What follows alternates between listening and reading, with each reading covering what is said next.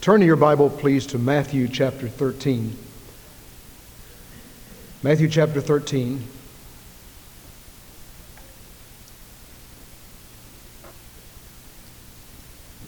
And we go to the last part of the chapter.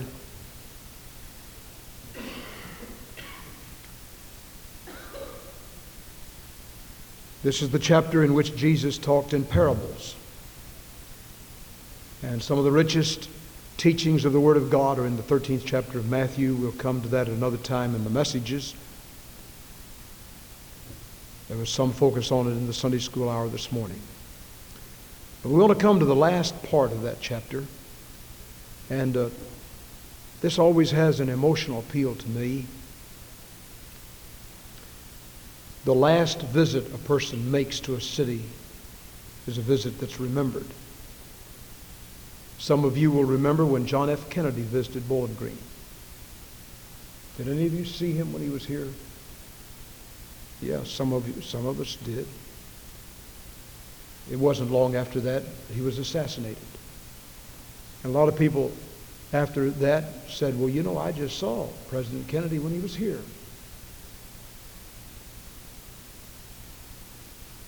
As we think of that, I think of the last visit that Jesus made to the city of Nazareth. That's the city where he grew up. Every one of us will make a last visit someplace, sometime.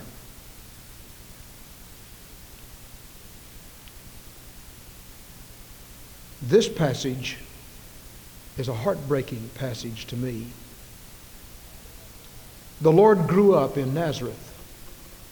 You know, he was prophesied by the prophets. He was the Messiah. He was born in Bethlehem. Not long after he was born, Herod put out an edict to kill all the little babies down at Bethlehem, especially the boy babies, because he heard there was a king born down there. He didn't know exactly who it was. He said, I'll just get rid of all of them. But the mission of Christ was not completed. I believe you and I are immortal until our mission is finished if we're in the will of God. I don't believe we have to be afraid. Now, I don't think we ought to be careless. I don't think we ought to walk out in front of cars, do daring, crazy things like jump off the Empire State Building or something like that. But if we're walking in the will of God, God will take care of us. That's the reason I don't believe we need to be afraid to go visiting, go soul winning. God will take care of us. I don't believe that's careless when we're doing the will of God. And so Herod had no power to kill Jesus in Bethlehem. He just slaughtered some innocent little babies and totally missed the point. In the meanwhile, Jesus was in Egypt. Mary and Joseph had taken him there. And when they heard that Herod was dead, they came back to Bethlehem. But the Holy Spirit said, no, you need to go to Nazareth. Now, after all, that's Mary and Joseph's home place. That's where they had been living before Jesus was born. They said, we want you to go back to Nazareth because the scripture must be fulfilled. I will call my prophet out of Nazareth. He will be called a Nazarene. And so Mary and Joseph took Jesus back to Nazareth. He was just a little baby, maybe 3, maybe 2, 3, 4. We don't know exactly how old he was. But he grew up in Nazareth. As far as we know, the only time he ever went out of Nazareth was when he was 12 years old. He went to Jerusalem and was presented there to the temple, at the temple. A Jewish boy became a man when he was 12 years old. And he was presented as a man. And of course, you know the story of they stayed there a little while, and then they started back home to Nazareth, and Jesus wasn't with them. After they'd gone 3 days, they thought he was with their relatives and friends, and they found him not. They came back to Nazareth, found him in the temple. He was talking with the lawyers and the scribes and the priests. And they said, why, son, we sought you sorrowfully. Did you not know we were wondering where you were? You've been lost. Imagine telling the Son of God he was lost. And Jesus said, did you not know that I must be about my Father's business? And then he went to Nazareth and was subject unto them. Now it was not until many years later, when he was 30 years of age, about the year 27 or 28 AD, that Jesus left Nazareth, went down to the jungle of the Jordan, was baptized by John the Baptist, and there began his public ministry. When we come to the 13th chapter of Matthew, we find Jesus going back to Nazareth for the last time. This is his final visit to Nazareth, as far as we know. We've been studying the life of Christ in Sunday school. This is an important pivot in the ministry of Jesus and in his life. I want to read this, beginning in chapter 13 with verse 53. It came to pass that when Jesus had finished these parables, he departed from there. And when he was come into his own country, that's Nazareth, he taught them in their synagogue, insomuch that they were astonished, and said, From where hath this man this wisdom and these mighty works? Is not this the carpenter's son? Is not his mother called Mary, and his brethren James and Joseph and Simon and Judas? And his sisters, are they not all with us? From where then hath this man all these things? And they were offended in him. But Jesus said unto them, A prophet is not without honor, save in his own country and in his own house. And he did not many mighty works there because of their unbelief. Isn't that sad? Isn't that sad? The Lord of the creation, who touched blind eyes and caused them to see, who touched lame limbs and caused them to walk, who interrupted funeral processions and raised dead people to life, who said to the restless waves, Peace, be still, who said to a crazy man in the tombs, Come out of him. And the demons came out, and the man was clothed and in his own right mind. And he said, Lord, I want to go with you. And Jesus said, No, you go home and tell your friends what great things God hath done for you. This is the same Jesus. But when he came home to Nazareth, he went into the temple, went into the synagogue, and talked to them. And they were offended at him because he spoke with authority. He spoke the wonderful, graceful truths of heaven. And they couldn't grasp it. They couldn't get hold of it. And they were offended at him.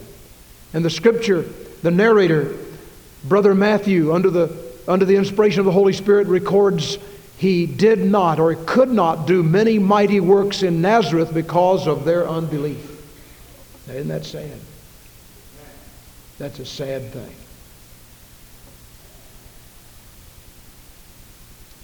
I appreciate Jerry Falwell. I may not agree with everything. I agree with a lot of things he does, and I appreciate him very much. But one thing that's very interesting to me about Jerry Falwell is he left his hometown, went to school over in Illinois, in Springfield, Missouri, and then he came back to his hometown, Lynchburg, Virginia, and built one of the greatest works in the whole world right there in his hometown. But if you should go to Lynchburg, you would find a lot of people that hate him in the town where he grew up. And if he had been dependent just on the people in Lynchburg to build that great work, I'm not sure how strong it would have been. For a long time, he went 300 to 400 or 500 in Sunday school until he started that national television program. And the people all over the world have supported it and has sent money to build the great Liberty University. But in his own town, a lot of them don't like him. A prophet is not without honor, save in his own town, in his own country, among his own people. Now, as we think of this, I want us to think tonight, why could he not do mighty works? Why did they not have faith there in the city of Nazareth? And what kind of lessons can we learn from this? I want to suggest three or four things. Number one, familiarity breeds contempt. Familiarity breeds contempt. They knew Jesus. They said, Why, is not this the carpenter's son? Sort of snarling at him. This is Joseph's son. We know him. He doesn't know anything. He doesn't have any wisdom. He doesn't know anything. He hasn't been to seminary. He hasn't been even to college. What's he getting up making fun of, making so much of these things? What's he doing? Why we don't have to listen to him. Well, we know his mother, Mary. We don't even know whether we think much of her. And we know his brothers. And we know his sisters. And incidentally, Jesus had brothers and sisters. They were half brothers and half sisters because Jesus' father was the heavenly Father. His mother was the earthly Mary. And the scripture goes way out of the way to say that Joseph and Mary did not come together until she had brought forth her firstborn son, Jesus. And so the Lord had some brothers and sisters, and this scripture particularly tells us. They say, we know his brothers. We know his sisters. Why, we know him. He's not so hot. He's not much. Familiarity breeds contempt, and I want to tell you some of the hardest people to reach for Christ are your own family members. Some of the hardest people to deal with are your own friends. Now, when you have been changed by the power of God and he comes into your life and you demonstrate over a period of time that your life has changed and that God has done something in you, there will be some friends who will perk up and say, I want what he has. I want what she has, because that person's changed and I'd like to be changed too. But with every one or two of those friends you have four or five others that'll stand around and say, aha, it won't last. Not going to be very much. Family members will say, what kind of holy Joe do you think you are? Tell me what to do. Try and tell me how to be saved. You go do something else. Don't try to tell me this. And you say, oh, why is it so hard? Well, I have news for you. It was hard for Jesus too. Right in his own city. They wouldn't pay any attention to him. And the same Jesus that cast out demons in the cemetery, that raised dead people to life, that touched blind eyes and caused them to see, when he went to his hometown in Nazareth, he couldn't do any mighty works there. Not because he didn't have the power, but they wouldn't let him. Why wouldn't they let him? How does that affect? What kind of effect does that have? Why? You say, well, what difference would it make? He could do it anywhere. He was the Lord of creation. No, no, no. Certainly he's the Lord of creation, but he can't do it anywhere. He can only do it where there is faith. You read the Bible through. By faith we understand this. By faith Moses. By faith Samson. By faith Jephthah. By faith all of these great men of God did what they did by faith. And the only way that city of Nazareth could have ever been touched by a great spiritual awakening was faith. Faith is the victory that overcomes the world. And they were just used to Jesus. Now, secondly, I think they were too busy. They were too busy to sit down at Jesus' feet and listen to him. And if there's ever a sin in our lives, that's a sin. We get too busy. We got the TB. Now, we live in an age when tuberculosis has almost been exterminated. Don't find very many people with TB today. Some do. Some have it. We used to have an old TB hospital out here near Richardsville, near Riverside. And it's all fallen down. They don't use it anymore. I'm not sure they even have TB hospitals. I think they put them in special units in the regular hospitals now. That's an interesting thing. They used to quarantine TB patients. But we don't have much TB, but we have lots of spiritual TB. TB too. We have lots of spiritual tuberculosis. That is, we're too busy. It gets into our bloodstream. We have this schedule and this schedule and this schedule and this schedule, and that's the folks at Nazareth. They were busy. And they said, well, after all, we've heard Jesus before. He grew up here. We know his brothers, we know his sisters, and what he's saying, it sort of sounds good, but it doesn't make much difference. And do you know that there are people today who hear their pastor? They hear their deacons plead for you to go soul winning, to get involved in the work of God, to put your all on the altar for Christ. And you say, well, I'm just too busy. They just don't understand how busy I am. Yes, we're busy. I think we ought to be busy. Jesus said, did you not know I must be about my Father's business? Incidentally, when the Lord asks somebody to do something, he doesn't find somebody sitting around doing nothing. He finds somebody that's busy, busy, busy, and he says, I got something else for you to do. Lord, how in the world can I do anything else? All right, I'll pass you by and go to somebody else that's busy. Don't ever say, Lord, I'm too busy to go soul winning. I'm too busy to teach a Sunday school class. I'm too busy to be a deacon. I'm too busy to give to God. I'm too busy. I'm too busy. God may take you at your word and say, all right, I'll pass you up and go to somebody else. And you'll sit on the sidelines all the rest of your life and never be what God wanted you to be because you were too busy when the opportunity came. One day he passed by a farm and he saw Gideon out there. And the Lord said, Gideon, I've got a job for you to do. And Gideon was busy. And Gideon just put his plow down. He said, what is it, Lord? I'm reporting for duty.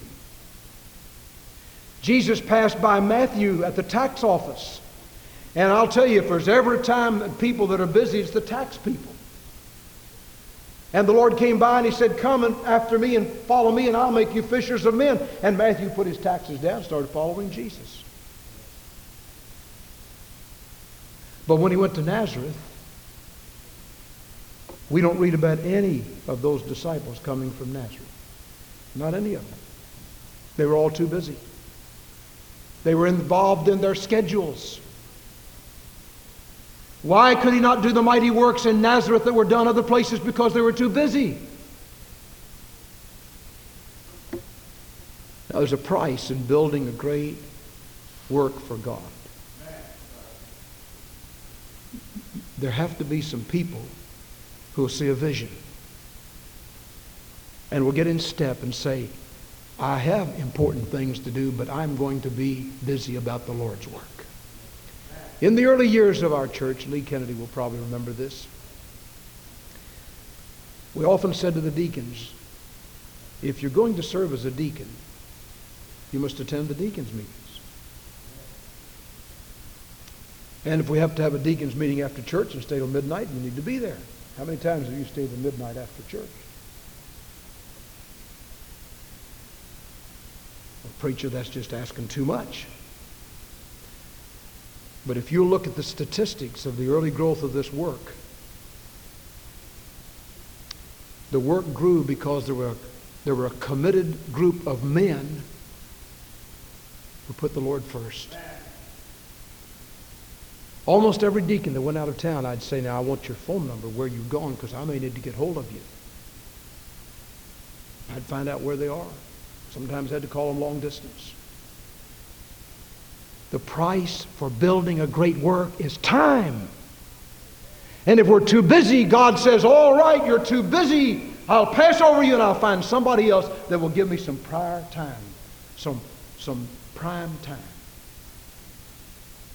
And the folks in Nazareth were just too busy. And Jesus could not do the mighty works there that he did other places. Thirdly, in training union tonight, we were talking about why we don't go soul winning. What is it that hinders us? Jesus said over and over again, go, go, go. Matthew 28:19, go. Mark chapter 16, verse 15, go. Luke chapter 24, he said, you're witnesses of these things. In John chapter 20:21, he says, as the Father sent me, so send I you. In Acts 2:8, ye shall be witnesses unto me both in Jerusalem and all Judea and in Jerusalem and unto the uttermost parts of the earth. In 2 Corinthians 5:20, now then we are ambassadors for Christ, as though God besieges you by us, we pray you in Christ's stead be ye reconciled to God. Go! And over again that word is go. And so we were asking, why do we not go? And somebody came up with this brilliant thought. We're indifferent. We're just indifferent. We've heard it before. And over in Nazareth, I think they became indifferent to Jesus. Now, I can imagine, I don't believe all those legends they tell about Jesus, that he touched a cow who had a broken leg and the cow's leg was healed instantly, and he healed some dead chicken and the chicken got to life again. You'd be amazed at all the fairy stories they write about Jesus during those silent years. I don't take any stock in those, but I want to tell you, I believe they watched the life of Jesus. I believe he was an exemplary young man. And I believe that they could see something unusual in him, and yet they wanted to lower him to their level. And they got so used to him that they became indifferent to him. Oh, that's Jesus talking. You know, he talks like that all the time. He says all these, that's nice. That's nice for him, but you know, it won't work for me. And we become indifferent to the tug of God in our hearts. We become indifferent to what the Word of God is teaching. And Jesus is limited because of our own indifference.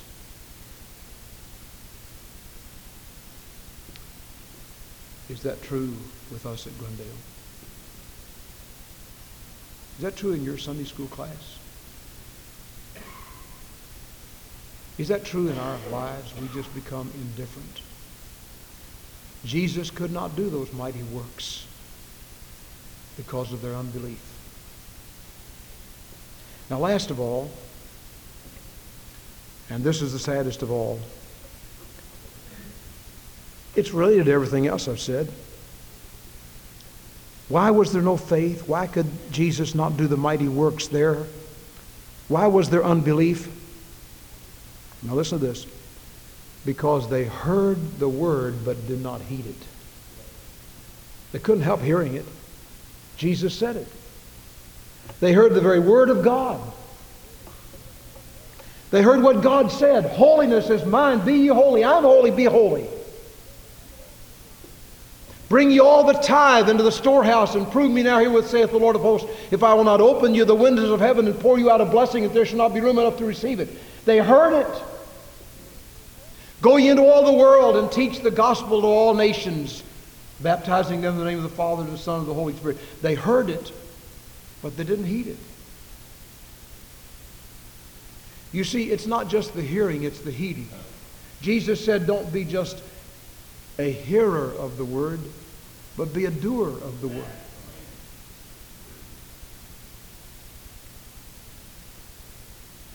Now, in this room tonight, every one of us have heard from heaven. Maybe most of us have some schedule by which we read the Bible.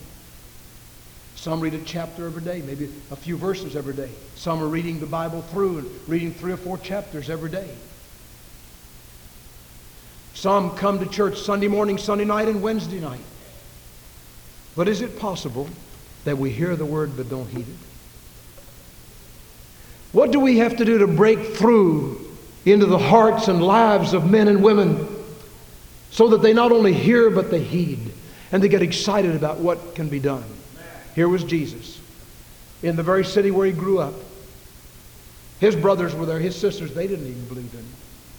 And again, let me remind you, the hardest people in the world to reach are your own family members. They're tough nuts to crack. Matter of fact, one of Jesus' brothers' name was James. And James didn't believe until after the resurrection. He's the one that wrote the book of James. He didn't even believe in Jesus. Oh, he knew he was there, he knew he was a man, but he didn't believe him as the Son of God until after the resurrection. Now, all around us we have those currents swirling. And I want to know tonight, are we going to heed the Word of God, or are we just going to say, oh, there's that preacher preaching again. There's the Bible, the Bible. Jesus said that over and over again, but you really can't tell what he means. He said, go ye into all the world and make disciples of all the nations, but you know he couldn't have meant that. You know, why, he must have meant something else, because if he meant that, then I have to do it, but I'm not doing it, so he must not have meant it. Ye shall be witnesses unto me both in Jerusalem and all Judea and in Samaria and other most parts of the earth. Well, now, Lord, I know you said that, but that's not really what you meant. Wine is a mocker, strong drink is raging. Whosoever is deceived thereby is not wise. At the last it biteth like a serpent and stingeth like an adder. Oh, I heard that. But Lord, you couldn't have meant that. Look at all the thousands of people that drink. Churchgoers that drink. Why, Lord, you know you didn't mean that. That old fuddy-duddy preacher is just preaching something that it's not really what the Word of God means. We hear it and we do not heed it. What will you do about it?